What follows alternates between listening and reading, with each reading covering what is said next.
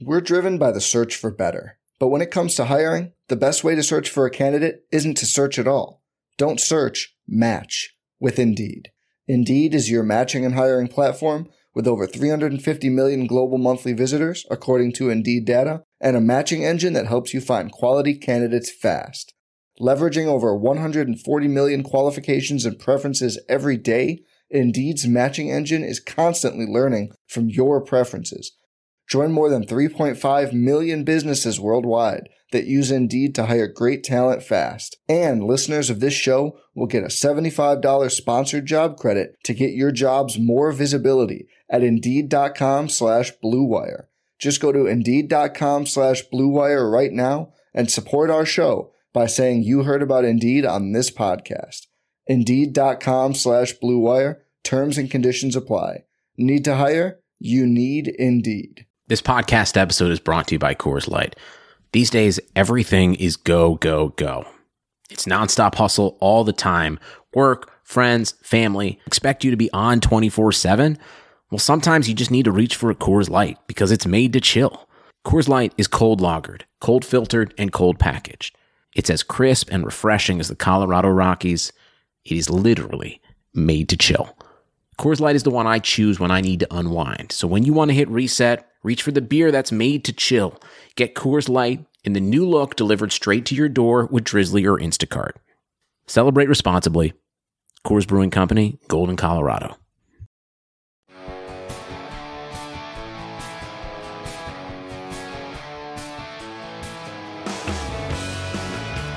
Welcome back, everyone, to another edition of the Big Blue Banter podcast. Here with myself and my co-host Nick Turchyn.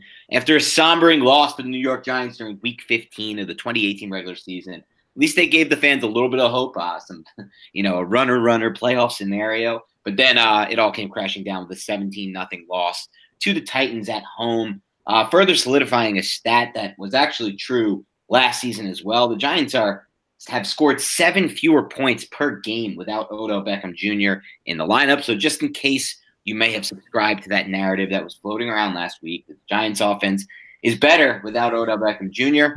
Um, I can shut the door on that one. But uh, before we break down the All 22 and move into the, the news and the notes of the week um, and what we want to see moving forward as we prepare for, you know, a 2019 offseason where there will be, again, a lot of roster turnover. Again, only 17 players from the 2017 roster are currently on the 2018 roster. That is a hell of a lot of turnover in one offseason.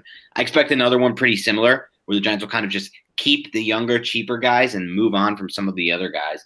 Um, but uh, Nick, how are you doing today? Doing good, doing as uh, good as you can for a, a, pretty, like you said, a sombering loss that was kind of depressing, and uh, good to move on from it, basically.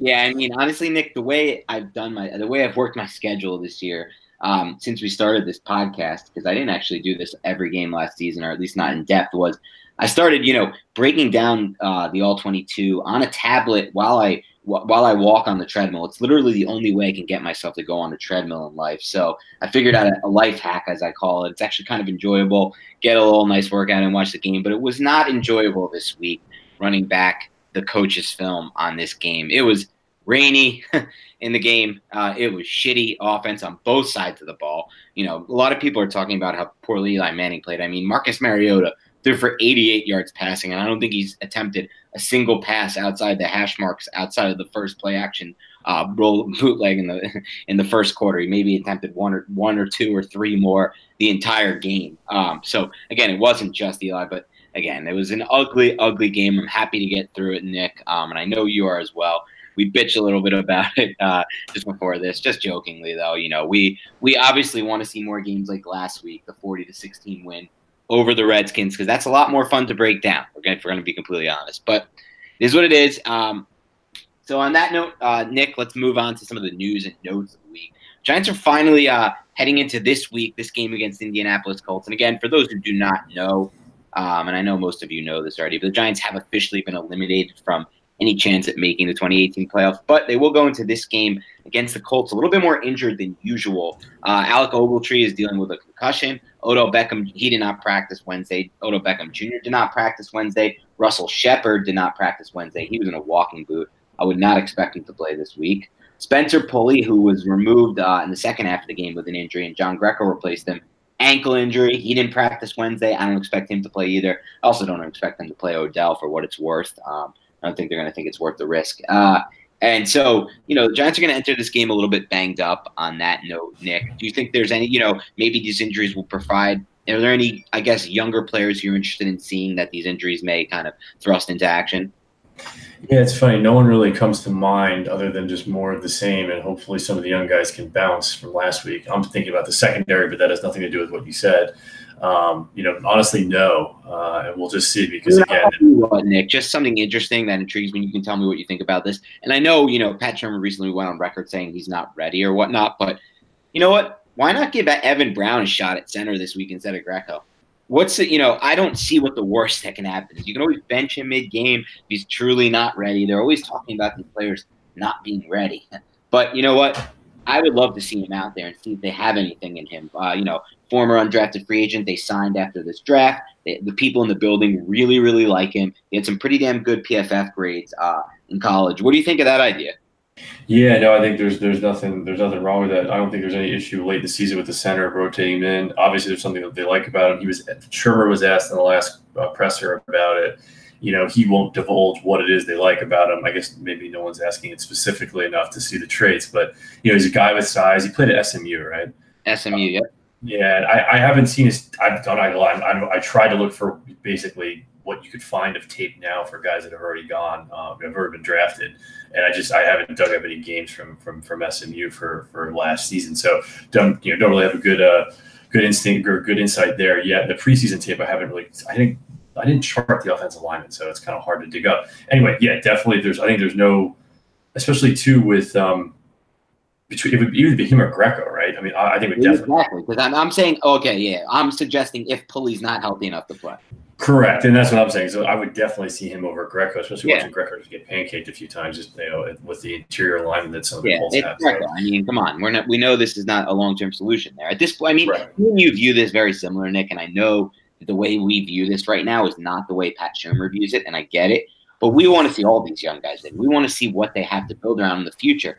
And you know, at the same time, I understand what Pat Shurmur was saying when they weren't mathematically eliminated. But now that they're mathematically eliminated, it provides this nice two game window. It's not, you know, it's nothing crazy. It's just two games, but you can get a lot of data out of it. And I think the Giants then would it would be in their best interest of their long term future, which is my opinion is all they should really be thinking about. I know Pat Shurmur says he wants to win games no matter what, do whatever he can, but to, it would be in the best interest of their long term future and short term this offseason to see guys like Brown get in the game. So, you know, it doesn't look like that'll be the case, but just something to keep an eye on. In other news, uh, the Giants, uh, the NFL announced the Pro Bowl team last night. Some people care about this, so we'll touch on it.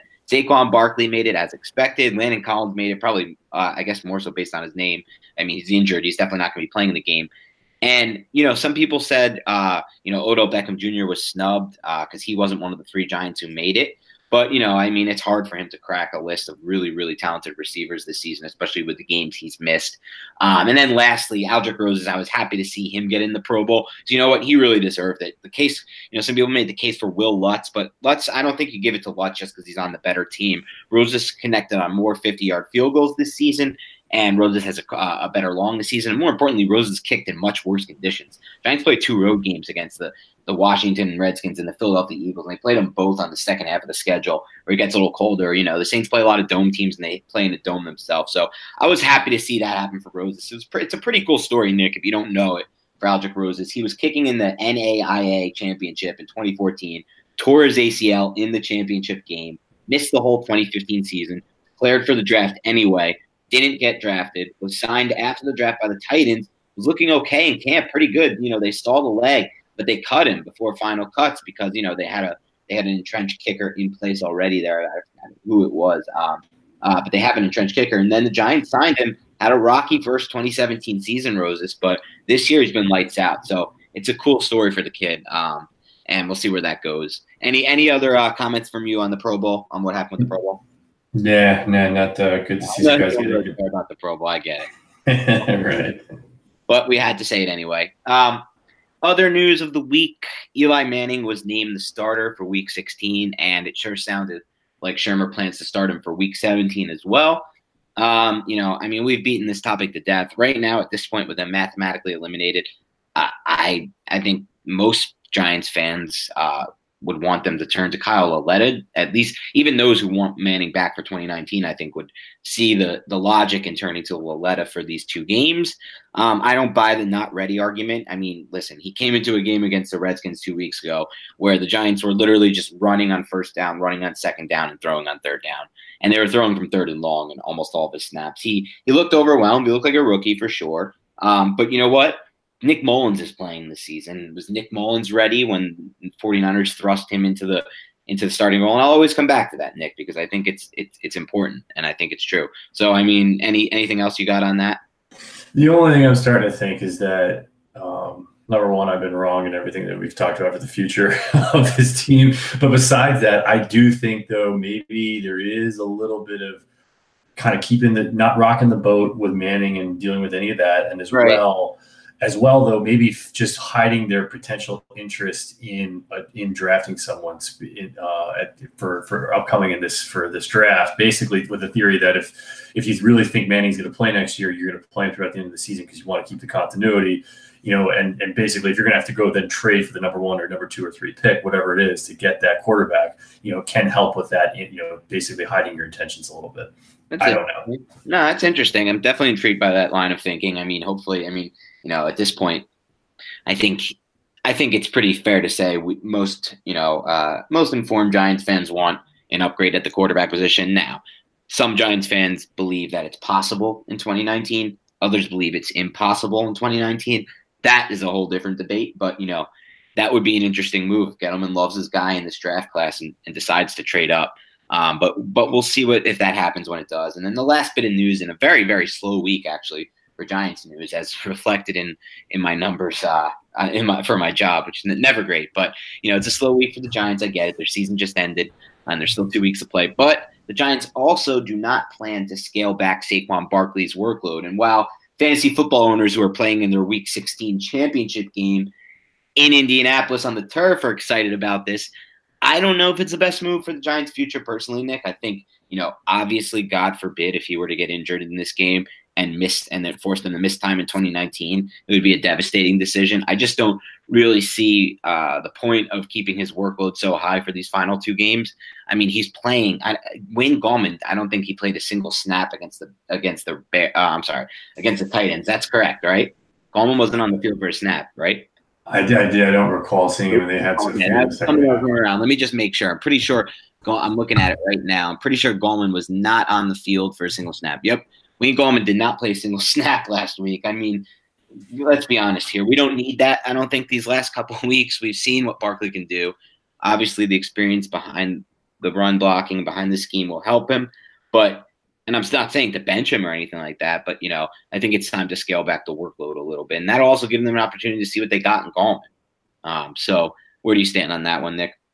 Yeah, and, and and and the guys they have in the practice squad, like I wouldn't mind seeing that if they could somehow shuffle it around to get them some second half reps in a game like this. But again, it's a different school of thought. We're not, you know, got to bang it against that door a bit there.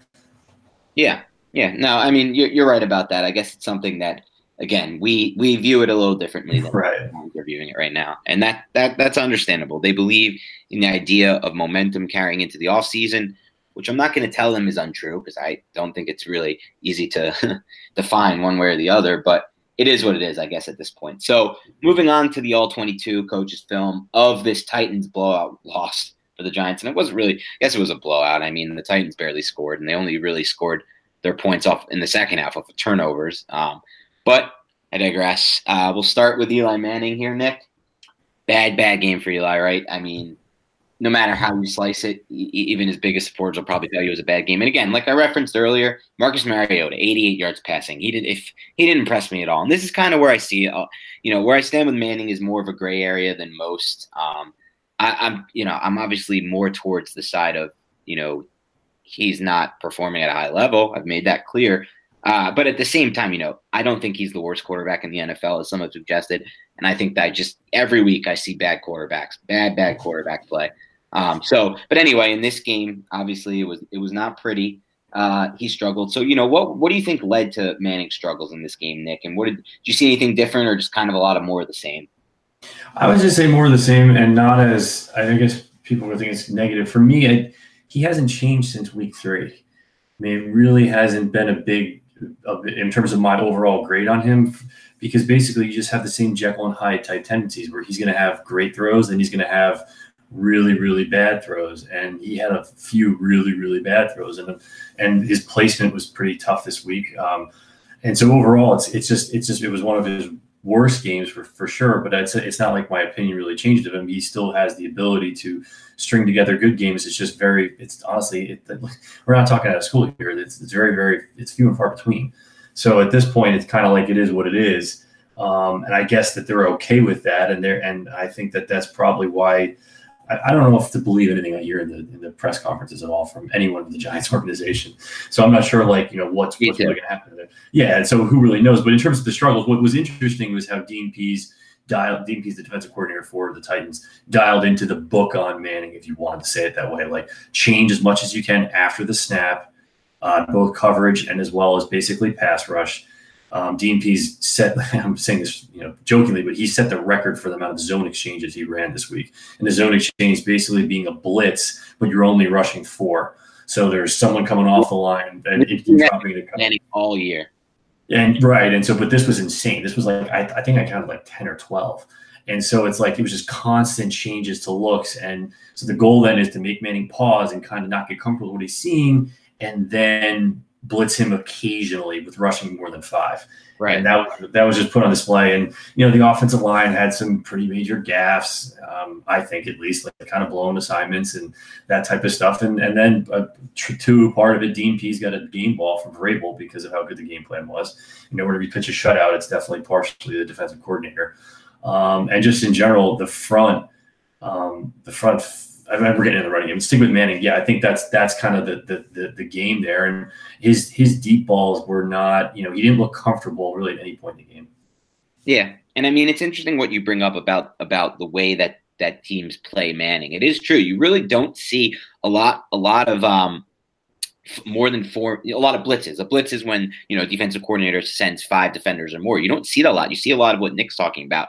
Zone exchanges where they're really only rushing four guys, but they're coming uh, from from places Manning might not be expecting, and they're changing things after the snap that that screw with Manning's head because he's, you know, predetermining in, in some ways where he's going to want to look with the football. And this season, Manning when blitzed is actually a better passer. He has five touchdowns and one interception when blitzed according to Pro Football Focus. Um, and then when not blitz, you know, he has worse numbers. And you know, this is this is a part part of the reason why. But you know, at the same time, there's also the flip side of that, Nick, because I was looking into the numbers, and the Giants have, according to Pro Football Focus, the seventh worst pass blocking uh, grade overall for any team. So I looked into, you know, all of the teams that were in that bottom six, just worse than the Giants. You look at quarterbacks like Philip Rivers, who has the fifth worst, uh, Chargers at the fifth worst pass blocking, and Minnesota Vikings, Kirk Cousins, Chargers at the sixth worst pass blocking. And on snaps where the quarterback is not blitzed, so they drop back uh, on snaps where they weren't blitzed 150 and 143 times, respectively. I believe numbers were. Um, Manning's only done it 110 times, but Manning on those 110 dropbacks when he's not blitzed, or I'm sorry, when he is blitzed, was sacked 18 times.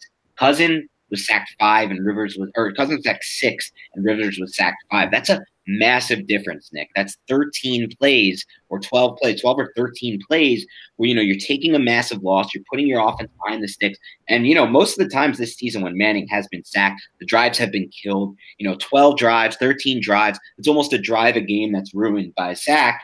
Um, you know, that that he's taking that. Some of those other quarterbacks who have a similar profile to him, like Philip Rivers and like Kirk Cousins, are not taking. Now, some of that the fault of the offense line? Sure, this doesn't account for um, how well a, line performs when they're facing just a four man pass rush or fewer. But at the same time, you can just tell that you know he's he's a little bit uh, he's not getting rid of the football the same way those guys are. He's not recognizing things fast enough, and part of that is like you said.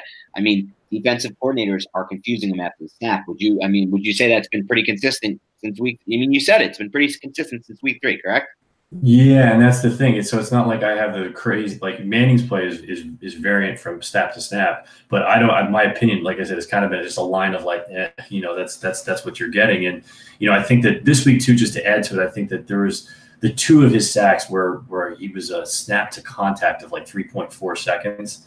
So you had exactly what you're saying, where it's like he's holding on to the ball. And that was kind of a tough one where he can escape and evade, and his play speed isn't one right. where he's getting off that second and third reading, and that alarm clock's going off, and the ball's getting out no matter what. You didn't see that this week. So again, that's the whole that's the defensive plan. And and look, it's all out there on tape, and I think it's going to kind of kick. The NFL is a league where it's until they're able to basically beat this, it's going to keep on coming.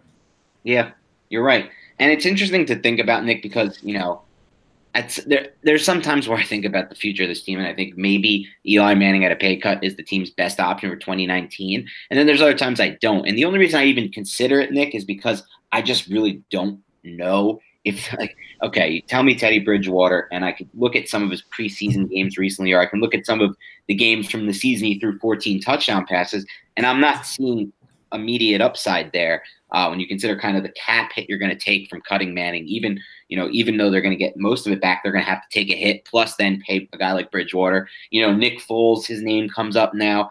I'm personally not a Nick Foles fan at all. Nick, uh, can you can you give a quick? We're going to dive into all this by the way in the offseason, guys. So don't worry. But Nick, I just want a quick quick take up from you, and I won't ask you any other guys. We'll save the rest. But give me a give me a quick quick take, Nick Foles. The quick one, the the quick political one. Avoid. Yeah, I mean, it's uh, the guys had what do we had a five game sample size now, uh, four games, four game run in the playoffs for the Eagles, I believe it was. They were the wild card. You know, uh, most of those games, it's just like I, I don't know. I'm not I'm not there. Or no, it was three game sample size with the playoff run because they were the bye. So then it was that, and plus this last week against um, against the Rams. I mean, again, this is not somebody I want to invest in. So then you're looking at who are the other legitimate options. Jameis Winston, a guy the Giants are never going to sign. Jacoby Brissett, a guy who the Colts reportedly turned down a second round draft pick in a trade draft week last season. So obviously, I don't want the Giants giving up a first round draft pick for Jacoby Brissett. I think I, I think it would be a crazy move, Nick. Um, and then you're looking at you know wild cards like Kyle Sloter, who Pat Shurmur has been rumored to be interested in, Vikings quarterback. I don't know what it would take to trade for somebody like that. He's under contract cheap for I think one more year, maybe believe it's one more year in 2019. And other than that, you know, you got the quarter rookie quarterback class who, you know, some people don't even believe there's a single first rounder in there. I, I, McShay is one of those, and obviously, I don't, I don't always go to Todd McShay for my quarterback takes. Um, actually, I don't ever go to Todd McShay for my quarterback takes. Uh, but at the same time, it's it's worth noting that a guy who's paid to do this every day of his life doesn't see a first round talent in this draft class. So, you know, we'll get to that, Nick, but I think for now we'll close the book on Manning uh, for, for this game. And obviously we'll have to evaluate it again next week since he's starting uh, the game. And I hope, I hope, I really hope that Kyle Lauletta does get promoted back to the number two quarterback job after getting demoted last week for Alex Tanney because you know what in the end Nick I don't see I don't I don't see the Giants turning to Tanney if Manning struggles but you know maybe if Manning struggles against the Colts this week, that they will turn to Lauletta. Yeah, I think that the last point I was just saying on the on the side is that I think that um I think that I think they're taking a longer term view here, and I think it's a competition for the backup spot, and it's basically in Manning's hands for what he wants to do next year. And then this year, it's like I think it's either going to be, or sorry, for next year, it's going to be Tanney or Lauletta, and, and they're okay with Lauletta competing that way, meaning he may never, he may be like a perma Jeff Hostetler, um, which again for a fourth rounder, that's almost not a bad take if you can if you can get that right, like an actual backup quarterback. So that may be where they're thinking. It's not to challenge Manning; it's to actually solidify and get in that spot over two to three years. I, I don't know. I can't give you any other any other reasoning for why they would do this. I mean, they don't. They they clearly don't believe that he's ready to go. Correct. Right. Otherwise, you would play him. It's like that. I think it's that. I really think it's that simple. So anyway, we should say. All right, moving on to another player who was uh, an interesting takeaway, had the highest grade of any Giants offensive player, according to Pro Football Focus, against the Titans, and that was Evan Engram, who also saw his role increase after some people worried that, you know, maybe he wouldn't play that often. I was hoping his role would increase, but in different ways. I, I was hoping they'd use more 13 personnel with Simonson, Engram, and Ellison on the field, or maybe some personnel packages with Ellison, Engram, and Penny. Maybe some things with uh, you know packages with you know Engram lined up as the as the as the boundary receiver. But you know it wasn't a lot of that. There was just a lot of 11 personnel in this game, which we'll get to soon. But in general, Engram had another uh, pretty solid receiving game. Nick, what did you see from Engram?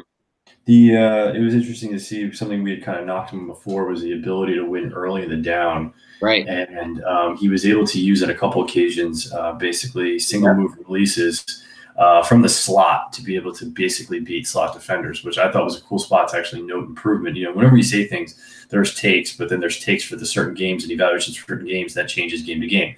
So improvement was good. Um, and I liked a couple elements, and I've actually written now probably like 4,000 words on Evan Engram in the last 24 hours. I've published only a thousand of them. There's a second part of my series going forward for Engram going forward and for the offense going forward. And just to kind of get the highlight real quick, it's I think he I think they should kind of move or run more of him as an H back, which they have done very sparingly this year. Um, and the reason, the quick reason being, without getting into all the details, is that if you get, if you give him more space, I think, and allow him just higher odds of a matchup versus a a, uh, a linebacker, whether it be zone or man, I think he becomes deadly. And then from a tactical standpoint, having basically, like Dan and I have talked about 21 personnel all year, right? We want to see more of it. If you have him in the backfield as an H back, is it 21 personnel? If there's another another tight end on the field, is it 20 personnel? It puts defenses in these weird quandaries that Big 12 defenses get get puzzled with every week. And if you watch enough Big 12, you see that you see great offensive minds using H backs. And I just think it's a big part. It's kind of a cool thing that leads to many other elements within the offense. It could unlock him as a player by allowing him more space as he gets into routes to allow that he to make sure he doesn't get collisioned and to as well you know get his speed going up because he's not a quick burst guy. So um, that will be hitting uh, hitting uh, the internet tomorrow. Yeah, and you know what, Nick? We talked about this right before the show, and I I love this idea, Nick. It got me really fired up because, as you know, and as the people who've been listening know, I've been looking for ways to get Engram more involved in a bigger piece of this Giants offense. And I've suggested maybe, you know, him dropping weight in the offseason, moving wide receiver. But this to me is just the the much better idea. You put him in an H back role. You have him in a unique role the offense. Uh, you, you know, a unique role in the offense, and like you said, gives him a better chance with his skill set to win, and it gives you a unique piece in your offense. Nobody in the NFL is going to have an H back like Evan Engram. Nobody. Okay. This guy ran a 4 4 1 at the NFL combine. And again, like you said, Nick, I did like to see how he was doing some of the things we he struggled with earlier season, like winning early. But you know what, Nick? He did win early at times. Uh, in some of the games earlier, way early in the season. I remember against the Jaguars, sure, sure. over routes that really he ended up just dropping, but he should have caught. But you know, part of it may be that he was injured for a, a stretch of the season. That really was an ugly hit he took against the Texans, um, and then injured his hamstring a few weeks, you know, a few weeks after coming back. But like you said, it would give the Giants uh, some creativity and some uniqueness in their offense. Um, and it would allow him to kind of stay at the weight he's already at to do some of the things he's already done as far as the blocking goes and some of the concepts. And again, they used him last year in this role with Ben McAdoo actually a couple of times. He scored a touchdown against the Lions from an H back role, had a couple other big plays. So hopefully they can mix that back in uh, to their offensive scheme. And one of the routes that Engram won in this game, and you did a good job of breaking down on Twitter, was that fourth and I believe it was fourth and goal right at the end of the game when the Giants were trying to get just one point on the scoreboard. And Engram won really early with a great route. Um, should have been a touchdown. Manning underthrew him uh, on this ball. Uh, and again, this was a very short pass, and this was a it was obviously an alarming pass in my opinion by Eli because this pass has to be made. I think nine out of ten times. I would say, uh, just based on you know the distance, uh, the lack of pressure on the play, the Manning's ability to really, you know, the quarterback's the position the quarterback was in. Would you agree with that? That was a bad, really, really bad play from Eli on that one. That one looked like the like the ball came out of his hand weird for whatever yeah, reason. I mean, that happened a lot. I, I, I, guess I should say that, Nick. You're right, because that happened with Mariota a bunch too. Yeah, I th- actually the one I hated the more was the one before that to Fowler on the fade to the on the kind of pylon fade to the left. It was the second down play. Fowler destroys the corner and Manning like throwing to the left again. The fades to the left. Manning's feet get all kinds of like out there. Basically, his left his plant foot is, is facing the sideline, and the ball like misses by four yards. You just kind of look at yourself like you have to, you know, it, this is what they have to live with basically because it had the again. We're not talking out of school. This is all on tape for this year, and just anyway, that's that that throw was worse to me than actually the the ball kind of you know not getting to where it should be on fourth down. Yep. And you know, it wasn't only bad for the Giants' passing game in, against the Titans in Week six or fifteen. What happened with the run game, Nick? After just two really, really good performances by the Giants' run game against defenses who were really good fronts and geared up to stop Saquon Barkley and the run game, why were the Titans able to do what those teams were not? It's it's a kind of a smattering of blown assignments too, I think, um, and, a, and, a, very aggressive front um, that that was geared up to basically the, the, Giants got out physical on both sides of the ball. I think that that's like almost the biggest element. It's really not an X's and O's things. I have a lot of notes of negative Wheeler smoked and, yeah. and a lot of Pulley play strength issues. Um, you know, just just kind of in the game. So I, I I I think it's kind of that way. I think that the you know, if Barkley was at his, I don't think Barkley had his best game. I mean, really, I don't think the, the lack of run success had much to do with him. But I think if he was at his, if he was at it like a crazy elite, like unbelievable, if he had his greatest game ever, I think he could have hit some of the creases. But again, they were so small and so tight that it wasn't, it, it wasn't, there wasn't much there. Um, and they they had to move away from it because, you know, what ended up happening just from a strategic standpoint, um, the Giants were running base personnel packages like everyone wants to see. So what we mean by that is 21, 12 personnel, some some one three personnel, but not much. The uh, the Titans were running nickel to that, and which is usually not the case, and still out physicaling the Giants and still beating them up basically. And then with even when Kenny Vaccaro, their strong safety, who basically is a key part in that nickel run defense, he gets injured, they're still beating them. And so at that point, if I'm Pat Shurmur, I'm thinking, okay, so if I'm going to run 21 personnel and I can't run the ball, I'm basically saying that Penny is a bet is a better player than my third wide receiver. And you can only say that so many times before you have to basically give in and say, if I'm down in the game, especially, I need to throw the ball. We're not getting the looks we want. We have to get basically Coleman or Fowler, who's a better receiver than Penny. And I can, I can understand that, Nick. I do totally get that from a schematic standpoint. But I don't think the Giants were ever really down that much in this game where they needed to abandon to the point, you know, to the to the extent of which they did. I mean, if you look at the numbers of the personnel groupings they were in, it was almost all eleven. It wasn't like something where, you know, they tried, they stuck with the heavy personnel for a long time and then went to it. That's the only difference.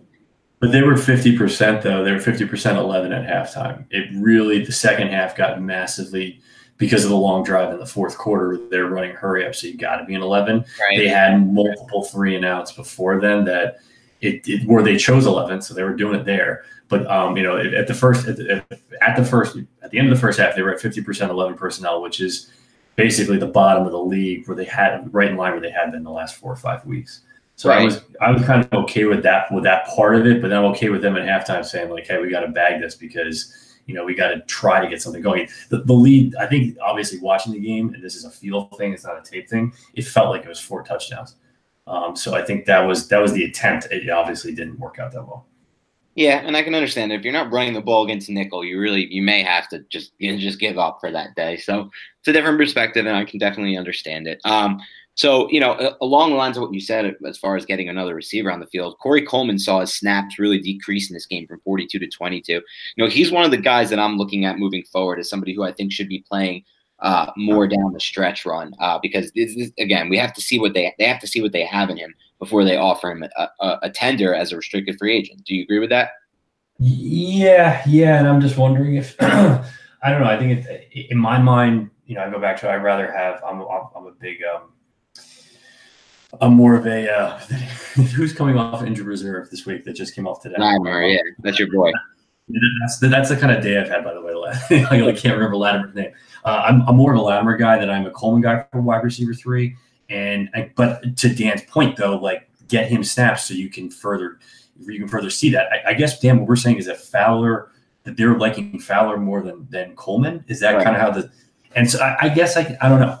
I think Fowler's physical. I will give him that. Yeah, But but besides that, I I I I like the potential of Coleman to be able to go deep. They right. need that. Exactly. So if you're talking about three podcasts ago. Right. And so if you're not going to do that, then then then then I'm not trying to be negative, but move on from him because you you're going to have to find that four four guy yeah. right, on some level that takes the top off. And if he's not him, then great. But if it's you know, but my thinking, he was doing it against the Redskins and the week before as well he was winning vertically. Like regardless of how he did it, you know, he won vertically in both of those games. So it's like, was he tested vertically in this game? No, they didn't even give him a shot.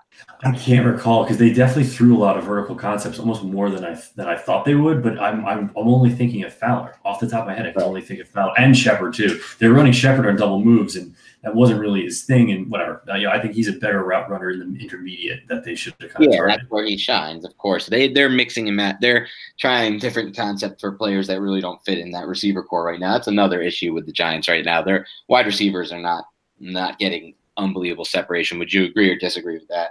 Yeah, I think it's tough with it. You know, without Odell, you see it on tape that they Yep. don't have. You really see it. and and the, the, the dynamics are different. It's not to say that that you need one or the other, but I think that well, I no, you do need one or the other. I think that, but on top of it, just it's not like the coverages would have been that different. I think for the Titans because they just run a base quarters package, and even though they ran a lot of single high th- th- this game, uh, but just still, it's like I think you need to have that other dynamic player on the other side if you're going to have uh, basically Shepard running an ISO route on the left side. He's not going to win that alone all the time. Right. And we'll move on to the defense in this game. As, as you said, Nick, the biggest, I guess, the biggest takeaway we both have for this defense is they just uh, got beat physically in this game. Um, you know, some of the players who had good games in the past, Grant Haley, this was not one of his best games. He was, you know, he wasn't terrible. And again, they're using him in a really interesting role. Don't you agree with that, Nick? The way I see it, like he's, it's, it's like a, he's, he's a big, he's almost like a big nickel, like linebacker slash defensive back. Yeah, they they in, in his in normal nickel, he's the nickel back to the field, and he's he, he rarely plays to the boundary, he's usually in space. Um, since since the injury, they've moved everyone around to all different parts of the game, and and what the Titans were doing is when they play with reduced splits or negative splits or nasty splits, they're called. He then moves in. When he moves in and he's part of the run fit, he looked very overwhelmed in this game to the point where it was like he got pan- he had two of the most Right. vicious pancakes I've seen, and I didn't I didn't want to put him on Twitter because it's just like hey, there's no reason to pile on. I mean, he's 100 and what 90 pounds and versus 290 pound dudes, so it, it was just it was tough. But I think it's I think he was physically put in a place where I don't think it, I think it was difficult for him to make plays, and, and he wasn't the only one. You know, guys like Riley were in right positions and could not really make many plays at all in terms of finishing. Know, there were many guys that were in right positions. The only guys who finished all day were really Morrow and and and and uh, and Goodson and, and Ogletree at times, but for the most part, it was just it was a tough game overall, and they were really. Um, but like I said, and what I was talking about before a little bit, uh, yeah, I thought they were so dominated in that first drive that I thought the score would be twenty eight nothing by the fourth quarter, and they would have like three possessions. Yeah. Um, you know, they I, I thought they would pack it in because it was it was they were it was that hard, or it seemingly was that hard against the offensive line. You know, you had a right tackle whose dad had just passed away. I, I found that out today. That I think I don't even know the guy's name. I hadn't even heard of him. Number seventy one. But the guy played out of his mind. Dennis Kelly, correct? Yeah, dude. And honestly, like just to say, from from the Eagles a few years ago. This was an amazing trade by the Titans. You never find talent like this. Back end trades. I forgot. I think they traded Dorial Green Beckham, uh, the former second round draft pick bust, who actually was taken before Landon Collins a couple picks before. Um, and they traded him for Dennis Kelly. Everyone thought it was just a throwaway trade, but Dennis Kelly is like the best swing tackle in the NFL, basically. Yeah, it was, it was crazy to see him like you know kind of say frankly he like beat the living shit. Sorry, he like beat the living shit out of Kareem Martin a few times. It's No, like, he did. wow. He should have ever, but that right side of that Titans line was just killing people. Like I, these are not even big names playing over there. Really good job developing linemen there for Tennessee, I think. Um, Yeah. and that's been the case for multiple years now. But you know, I, I like you said, I saw it. I in my notes, I have it similar to you. I thought Goodson was the best defender on the field for Giants, which is good, interesting. You know, for them for sure. Like you said, Morrow flashed a little bit. I thought Mario Edwards actually flashed a little bit. He didn't play that many snaps, but um, he definitely flashed to me. And you know, some of the other interesting parts of this game, Nick, that I wanted to touch on were one. We'll start with Olivier Vernon, who was dominated by Taylor Lewan. I mean, he had a terrible game, Vernon. He had a ter- This is not, you know, you when you're making 20 million against the cap, you can't have games like this. Like, and he has them so often. It's like. Uh, I, I, at this point, Nick, I think we're getting to the point where the Giants might have to just eat the dead cap money on on Vernon and look for some kind of replacement. Yeah, I think that you know he's got a good bull rush move, but That's his not- only move. That's the only move he ever tries. Yeah, and I think I think it's really weird. Like it's hard to see what's injured with him. Usually, when players are Yeah. injured, you can kind of point to one move that they don't have. He doesn't have. He has an okay swim move, but his push pull before the swim to basically start the pass rushing plan is just totally absent. So he's running into guys and trying to gain half man, which he doesn't get. And then it's just like a long arm bull move where, you know, most guys in the NFL at the tackle position are not going to be, you know, you're not going to take them into the back, into the quarterback that way, especially he's only like 280, right? 275. Um, I don't know. I, I, I, we need more from him, and specifically too, just again to speak on the traits and not just to try to hammer the player, but in the preseason, he had a good sack in like the second game, I want to say, where they ran a three man slide to his side and he jumped in between the tackle and guard like very nimbly with explosiveness. We haven't seen anything close to that since the Eagle game week six. Right. And they're and then it's just gone away. So again, if you're talking about an injury, you're talking about an injury, but then it comes into, you know, is his body durable enough to, right. to guard to justify salary? I, I don't know. And you know, at this point, the, the, again, we're not speaking out of school. The tape's all there. I don't know what to say you know, it's tough. It's tough. I mean, listen, you don't know if his body's up to the task, but I can tell you what, he's been injured in his all of his three seasons with the Giants. He had a broken hand that he played through in his first season that he said to, you know, he didn't say, but it limited him in the first half of that first season. He signed high ankle sprain last year, high ankle sprain this year. Doesn't look like he did in that preseason game uh, where he was pretty dominant. I got, you know, excited about him being an X factor on this defense. Um, other interesting notes, though, I thought Nick that I took away from this game is they're scaling back Lorenzo Carter's snaps actually, which I, you know, I'm actually a little disappointed in. He only played 19 defensive snaps uh, against the Titans when you know they were set. Curtis Riley, that the, the you know there were 70 defensive snaps and he played 19 of them. So what do you make of that, Nick? And you know, is there something you're seeing on the All 22 that get that makes you kind of think, okay, we can't have 59 on the field for that many snaps? No, I think I think you may have to look into maybe a micro thing with the um, with the physicality of the offensive line. You know, that's not Carter's thing. So when you have guys like Kareem Martin getting pancaked, you know, he Carter's going to get pancaked probably worse. Right, that's true. He's only 250 pounds. That's a good point. Yeah, and Morrow started the game as edge rusher. So I think that was kind of their their hope was to take their most physical guy to you know and, and, get him going that way and kind of stick with that. Which again is kind of the cool thing when you have a deep bench, right? It's like you can kind of switch from game to game, and and they will do that and they will stick with doing that. And I think they they sell their guys on doing that again somehow because obviously, like you say, production and time are going to vary uh, heavily.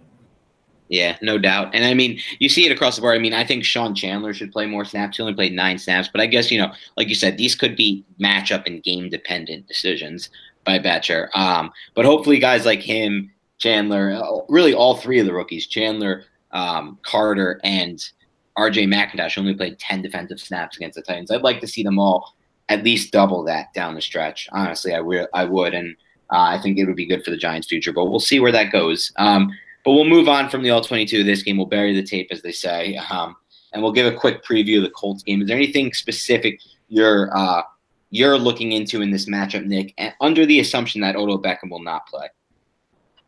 Um, nothing specific. I guess you want to start probably on the offensive side, uh, or do you want to start on the defensive? Your choice. either way, either way, whatever you're you're looking at right now the, the defense, not to simplify it, I haven't, to be fair, I haven't studied that closely since earlier in the game, earlier, sorry, earlier in the in the year. Um, but they're predominantly a two high coverage uh, structure. They play a lot of zone, and they've got a lot of they've got pass rushers that are better than you would than you would expect. You probably haven't heard their names, and to be frank, I really actually can't recall many many of their guys that are playing off the, on the right. front four. It's one of those, but it, that's the type of defense it is. They get after the, they get after the, the, quarterback, and from a zone perspective, you have a lot of twitchy players. So Darius Leonard is their is their star rookie linebacker. He's going to be everywhere. Giants fans are going to get used to that to his name. In the secondary, they have guys who you know, who can absolutely make plays. And I think that they played a lot better. They're a great example of a team. If you watch them in week four, week three, even you would not really think that they would be in the position that they're in at this point. It, like you could see, they have a lot of young players, and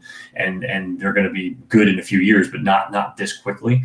And so their ability to win these games has been great, and something that is is a good test for the Giants. Again, Dan and I thought it'd be a good test for kind of Kyle Lauletta because the, the looks I don't think are going to be crazy varied um, comparatively to like the Titans or or guys like that that we've seen. So um, that's kind of what I'm what I see. It's it's going to be it's going to be it's going to be a good matchup to see how the interior line can handle Leonard um, yeah. in, in, in all facets of the game. No doubt. And you bring up a good point. I mean, they're really making a lot of, they're playing really well now, uh, and they've improved drastically over the course of the season. They didn't really invest that many of their assets last offseason into the defensive side of the ball. They invested a lot of their assets into the offensive side of the ball, and then they hit on Darius Leonard, the linebacker they selected in the second round. A lot of people called it a reach. Well, he's the best rookie in football on the defense side of the ball, and he might be one of the best defenders in the NFL right now, just this season alone. He was snubbed from the Pro Bowl, pissed about the decision, told reporters this week he's going to have 40 tackles against the Giants, obviously joking around, but Leonard's a guy who could really disrupt this game. Um, and on the flip side of the ball, with the Giants defense, how do you how, how do you see them slowing down Andrew Luck in this game? Yeah, I think that with with Reich, the offensive coordinator, you've got a lot of basically there's a lot of Eagles in the in the Colts, right. and so what that means is kind of select quick game, um, a multiple running game, which they kind of they, they have a lot of interesting wrinkles in the run game, which will be, you know what, actually it's not going to be that dissimilar from what the Titans did. The Titans had a lot of wrinkles in their zone game. The Colts are going to have a lot of wrinkles overall between gap and zone. Um, so uh, gap scheme and zone scheme, zone scheme. So um, that they're going to be very, very multiple in their looks. And on the, the passing game, they don't have standout players in terms of threats, but overall, it's very concept driven and it's very concept sound. And I think that you're is as the next 18 months go on, Luck is going to continue to see kind of like a you know, basically a, a, rebirth, I think, with uh, with Reich, and and they're doing a lot of the right things, and um, and it's gonna be it's it's a tough test, and it's one where the secondary is gonna be challenged, maybe not so much from a personnel perspective, but but just as much from a schematic standpoint. Completely agree. I think this is a prime example of a game where the Giants could get, uh, you know, could have their first really, really bad game in the secondary. Because really, the Giants secondary has not really allowed many big passing plays this year for whatever reason. Um, give credit to them, and uh, these players, the younger players stepping up, and James Bettcher. But this one's going to be a tough one. But on that note, Nick, we're going to actually move it along to uh, questions from the listeners, and uh, you know, mistake on me here for not asking early enough on Twitter to get some questions. And but we are getting a lot of late minute questions, so this should be a fun one, Nick, as we move to- towards this. So we'll start with Benji. A long-time listener and a guy who asks questions in every podcast. Really knowledgeable Giants fan. Love hearing from him. Um, so he starts off by asking, he's always got a bunch of questions. He asks, What are the odds of Landon Collins getting tagged after the shoulder surgery? They're high. Um, I, a teaser. I want to come out with like a ten thousand word piece on why they should basically sign him long term. It would have to be a bit of a projection, um, but I think tagging is the middle ground. I totally understand his side of it. He doesn't want to be tagged. Um, he wants to be, he wants his, his financial, you know, security there. Uh, but I think the tag is kind of the middle ground to see what what's what next season. Yeah, I mean, I answered this on last week's podcast, but not, and my answer hasn't changed. I think they'll tag him and then sign him to a long-term deal before the start of next season. Uh, you saw the impact that Collins had on this defense last week. They would have been in, had a much better chance to stop the Titans' offense with Collins on the field much, much better, especially with the way they used Haley and the and the players they've tried to use to replace Collins's role in the defense. So I think it's going to end up in a long term deal. He also asks, will we see Kyle Lauletta start at all this season? Um, if the Giants have a chance to spoil the Cowboys season. So obviously, the Cowboys lose this week, I believe, and if the Eagles win, uh, the Giant there will be a chance for the Cowboys to miss the playoffs altogether. Um, if they finish the season, I believe they would end up finishing with uh, eight, eight, eight and eight if the Giants then defeat them again the week after.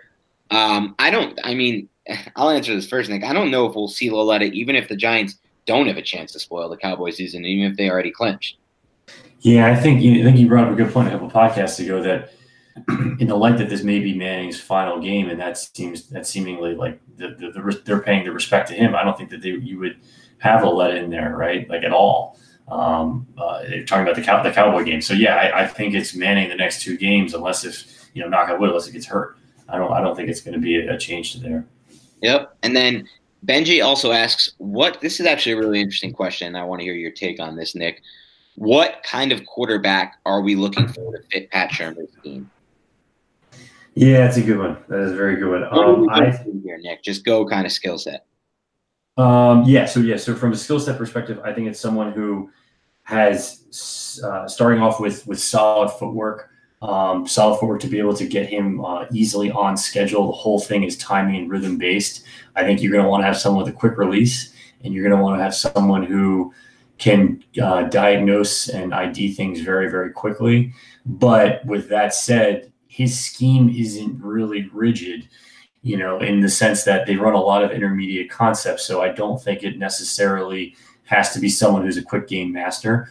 Um, but I, I, for me, from a film perspective, I like guys, and this I'm not talking about Shurmur now. I like guys with a quick release. I think Shurmur puts that high on his trait list, just because um, especially in, in today's quick game, which you can use to neutralize a pass rush, that's a big, big deal.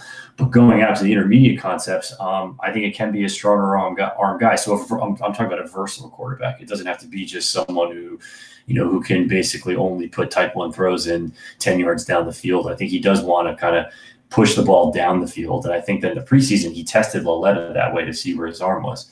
I think that was a big part of what he was looking at. So I don't think it's as specific as say Case Keenum and Eli Manning have been um, in terms of their traits. I think it's kind of a bigger thing. So um, I, I, would look at those as the as the as the big three. Um, and I think that the mobility factor is interesting. Um, I think you need an athletic quarterback that can both throw on the run and be comfortable throwing the run, and then as well um, have the ability to to to beat you with his legs uh, in the in the run game too. Yeah, and it's interesting you break it all down like that, Nick, because I agree with you. And the way you break it down, it sounds a lot like the the scouting report for Kyle Lauletta. Uh, this bad. Obviously, again, he did it at a at a different level, at the Division Two A level at Richmond, and you know, in the preseason and in his few limited regular season snaps, he did look a little overwhelmed, but he is a rookie. Um, so you know, I would. I know a lot of fans have already r- written him off, but I wouldn't be one of them. I wouldn't be one of those fans if I was in your position. I would at least give him a chance and a little bit more time, at least another opportunity when the Giants aren't milking a milking a forty point lead. Um, last question from Benji: Do you think that Dave Gettleman will trade up for a QB? I'll answer this one real quickly, Nick. I think there's a great chance that Gettleman would trade up for a quarterback if he falls in love with him. Gettleman has made it clear that he is not afraid to trade up. He did it Throughout his tenure with the Carolina Panthers, traded up for Taylor Moton in his last draft, the offensive tackle in his final draft of the Panthers, nearly traded up back in the first round to get Will Hernandez, nearly traded up back in the second round to get Lorenzo Carter. If he sees it, he will trade up. I don't think he'll trade down. That's a whole different question, um, and one that Benji didn't even ask. But I don't think that he'll he'll trade down at all during his tenure. I'd be worried that he'll ever do that, and that's a valuable move for a general manager it's a little disappointing. But yeah, to answer his question, I do think that it's possible to trade up. Do you see it any differently, Nick? No, I think that that you know if if if you know January, it's like January twelfth or so when they have to declare, um, and we're talking about Herbert or Haskins. I think right now those are the top two in the driver's seat if you want to think about guys and quarterbacks going forward. Um, you know, Haskins has a lot of the traits, has a couple of the traits that I talked about. You know, Herbert's got a couple of them too. Both are pretty raw, I think. Um, if they think those are the answers, I think that he has no problem, absolutely no problem. Um, probably will overpay for it, and that would be the headline, right? But, but but but again, if you think that's your guy, as Dan, in my opinion too, Dan has, has rightly said, then then you get him. Like it is what it is. It's just, it's right. Just, it, has to be done. Now, if he doesn't, that's and if the scouts and, the, and, again, this isn't. I don't. The one thing I to point out that I'll add to this is that it's. I think it's going to be a consensus decision. So you're going to see the pro department. We're not going to see it actually. You're going to internally. It's going to be pro department, coaching staff, and Gettleman all getting on the same page. They now have plenty of time to do it, right? Which is what they did not have at all last season, right? And and so I think you're going to I think they're probably already close, not close to the end decision, but where they have in their heads how things are going to work out from a pro department perspective. Um, so you know, it's it's it's it's gonna. I think it's going to be one of those two. Uh, I don't. I can't, couldn't tell you who which one it'll be, and I'm kind of psyched to write about when the decision's made. Honestly, Nick, I would. I'm not as uh, I'm not as sold as you are. I think they might pass altogether on this class and and look uh, to the 2020 class. I'm not sure of that, but I think a lot of it. It's too bad, honestly, Nick, that the draft comes after the free agency because if it was the other way around, it would it would be a lot. I think would, things would be a lot different in general for all the NFL teams. They'd be able to plan better. But you know, I, I'm I'm still completely in the dark about what their plan will be at quarterback based on the fact that, like you said earlier in this podcast, you can't really take Shurmur's comments now for face value because what is he going to say when they ask him if Eli has years left? Is he going to say, no, he's done, shot? Like, he's not going to say that. There's not even an op. It, there's no chance he would ever say that. So, you know, I take those comments with a grain of salt. Yeah, and I think there's other too. Is like if, if Herbert doesn't declare, I think right. You know, you know, like then then the whole thing is basically then you're looking at, in my opinion, um, you know, what if they don't move and they want to get a guy like like Allen at defensive end? I think that's the better move at that point. And right. so, anyway, we, we all shall see, and we do not know right now. yep. Uh, Giants Passion asks, uh, we have control over Janoris Jenkins for two more years. He'll be playing for his next content contract. He can still lock down in coverage. Tackling comes and goes, and sometimes effort seems to also. Do we keep him? I still say yes because of the difficulty that you can of bringing someone else in on the free agency market, coupled with the the, the weakness in this draft class. Um, this draft may be crazy where you have a chance at a guy like Greedy Williams in the second round. I'm just throwing a spitball, random spitball out there. Unless if something like that happens, like the, he's absolutely back, and he's gonna and it's gonna see. Who, who knows how he'll play next year? I think that the effort. I don't know if the effort comes into is the effort looks like it may not be there, but overall the tackling. He tackles like a coverage corner. it's inconsistent, you know. He's not a he's not that Tampa two corner. Uh, so I'm I'm okay with that. I'm not, you know, giving him like, like a long term contract. I think is maybe another a totally different conversation. Uh, but right now, I think he's definitely the seat. Yeah, no doubt. And this is sometimes gets lost, in my opinion, with fans who just think, you know, he counts this much against the cap. Let's get rid of him. And he counts that much. And then we get that much money because, you know, what are you going to do with that money? What are you going to do with that salary cap space? Because the free agent market is often, you know, a really bad place to find another cornerback or to find a replacement for Olivier Vernon. And if there are guys who even flashed any ability like Jenkins has in coverage or any ability like Vernon has as a pass rusher, they're going to cost even more because the cap has changed, the contracts have changed, the market has changed, and you're going to have to invest in them longer term. You're going to have to pay them more money down the line with future salary cap space tied to those players. So that's the whole issue to me with the fans who get on Alec Ogletree's contract and you know nickel and dime every single contract. It's not it's not a system where, you know, if you don't pay for a Nate Solder, you can use that money and find someone like a Nate Solder who's better the next year. That's just not how it works in the NFL and free agency. Um, so you know, with those with, the, with those contracts on their back end and a lot of dead cap still tied to both Jenkins and Vernon, uh, I think Jenkins will be back again. The, the Vernon thing we touched on earlier, they might just you know have to have to release him, but um, with with no guarantee they'll find any better use for the money. But that's kind of where we're at now. Um, Harlan Hugo asks, think about how you felt about the offense's progress going into this past week. The Giants look similar to the prior five weeks and score 30 points in the next two games. What will your overall feelings about their direction be going into the offseason? a great question. Um, that's a great question. These are kind of snapshot because we didn't get a chance to to look at them. Uh, I think I think the ability to string together big plays has been something that I've been kind of impressed by with the unit at the tail end of the year, whether that be Beckham, um, Beckham, you know, throwing a pass for 50 yards and that type of thing. So like the explosive plays, it has surprised me. And that may sound like people are like, "What are you talking about? These offense is kind of dead," or you know, it, it was basically was just shut out on Sunday. I guess overall, I think it's it's can they harness more of that and get more and build on that. That's that's how I would look at the feeling is is is one of opportunity. Um, if this if only a few things were kind of tweaked in the overall in the overall um, personnel groupings, meaning I think their skill positions are, are pretty good. You know, like I don't know how I don't know what you really need to kind of tweak or change there. I think you could you know, talk about adding another tight end on the blocking side of things. That's like that's like a really good young guy over time, and obviously the offensive line. But in terms of skill positions, I think you're there. So I think if my feeling would be like, hey, like you know, if, if the simple complexity of Shurmur, quote unquote, works, is, is the way I would kind of summarize it. Yeah, I'm with you. I mean, again, though, this this would be likely offense under Eli Manning, and I know that you know we're going to have to tackle that topic in the offseason, but he may not be the quarterback of this team next season. I'm still not sold on that. So, you know, good, good. We'll look for good signs, obviously, and there will be a better feeling going into it because you want to see Shurmur's offense click. You want to see, and like we've talked about before, he gets in those play calling grooves. Um, but we'll see how it how it is down the stretch run. Um, Harlan actually the second question, Nick, and he says, "Have you guys looked at Drew Lock's tape yet?"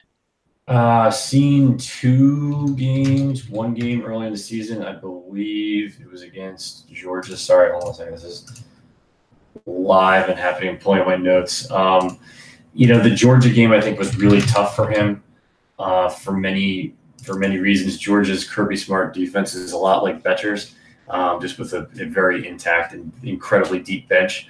Um, I saw him as a solid pocket passer there uh, with pretty good FBI and solid arm talent. Um, you know, the I didn't love the touch, his touch throws and his ability to make anything other than type one throws. So anything other than uh, balls on the line.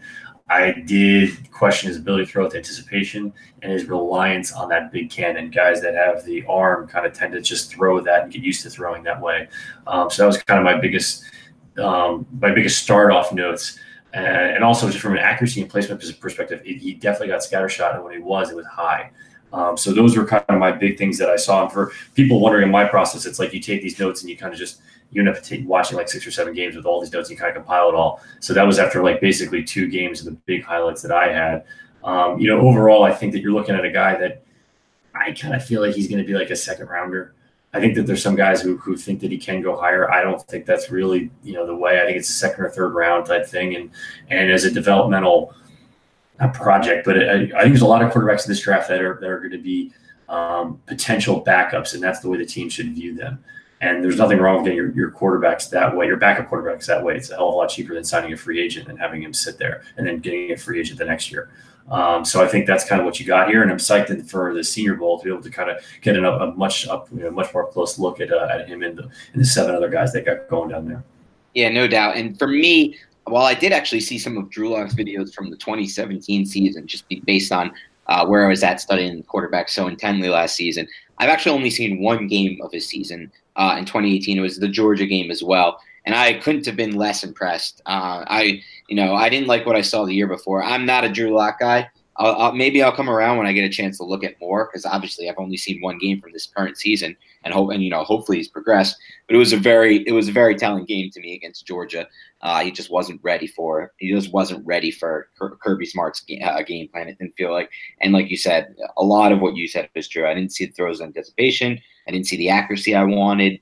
Um, and I actually agree with you. I think he'll actually be like an early second round pick when all is said and done um, a little earlier than Mason Rudolph went for the Steelers last in, in last year's draft. So you know, if the Giants fall in love with him, it wouldn't surprise me because he's a big armed, prototypical pocket type passer. Then that's what they want. Um, and Je- I mean, that's what they've wanted historically. I guess things could be changing with Pat Shurmur. We hope, um, and we hope he has a big say in that as well. Um, all right, we got one more question for today, and we're gonna and then we're gonna then we're gonna sign off. And we got one from Giant Super Bowl champs four who asks, How about a look at PFF rating or some other metric for Manning and the average of the O line to look for correlations? The same uh, for old QBs like Rivers, Ben, Brees, and Brady. So it's actually really interesting because he just this question just came in two minutes ago, and we actually touched on this earlier in the podcast a little bit when I broke down yeah. those numbers. Um, versus the blitz, where Manning, you know, is getting sacked 18 times on 110 dropbacks, but guys like Rivers are getting sacked, you know, five times on on 150 dropbacks total this season. Meanwhile, you know, Chargers have a worse PFF graded offensive line. So I think that that that's I mean I'd have to do a much deeper study into this and look at all 32 teams and all the offensive lines uh, to really get a better grip. But I mean I think that gives a decent snapshot.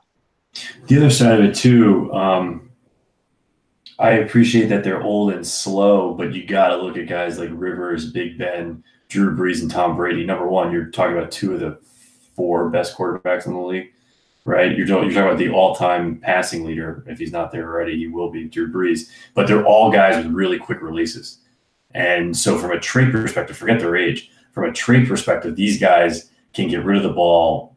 Yeah, like when they move quick game, the quick game is fucking. Especially like Rivers, especially Rivers. Especially Rivers. Rivers and Manning cannot have any different profiles. You have the ultimate gunslinger, like who then is like this outgoing, like gregarious dude who's kind of the man. And then you have Manning, who's the silent professional, who's just like, you know, but at the same time can win any game and coming down the stretch. Very different, you know, very different ways of doing it. Uh, but definitely, I would, I would say from a trade perspective, everyone you mentioned has very quick releases. And from any point in the pocket, those guys, all those guys, can get rid of the ball, you know, from a, a while under duress. Um, versus a guy like Manning, whose footwork, I, I, go back to it, I think his footwork is kind of the issue um, when, when his footwork breaks down, he, he then has to reset, and then the long the longer release comes out. And it's just right. that, that, and that's really it. It's not again. I'm not saying he's not a Hall of Famer. I'm not bashing him. It's just it's just everyone has different traits, and these four guys have, have quick releases. Yep. And so we end the podcast for this week on a Big Ben. Philip Rivers, Eli Manning, one of some sorts, and that seems like what uh, the type of stuff we're going to be hitting a lot for the next two two and a half months. I think it is until or two months until what is it? December, January, February, three months until the Giants have to decide if they want to uh, award Eli Manning his five million dollar uh, roster bonus on March 17th of the new league year. So until then, this will be a hot topic. Um, on that note, I am going to sign off without a Go Giants this week because the season is now officially over.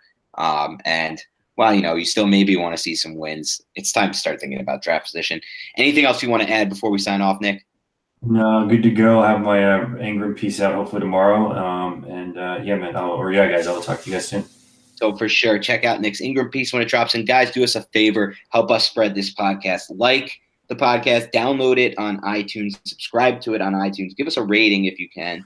Um, you know, five star rating, we'll we'll we'll take any kind of review we can get. Thanks again for keeping this thing going by you know you guys listening in every week, tuning in every week, and asking your questions. And on that note, we will sign off, and we'll talk to you guys next week.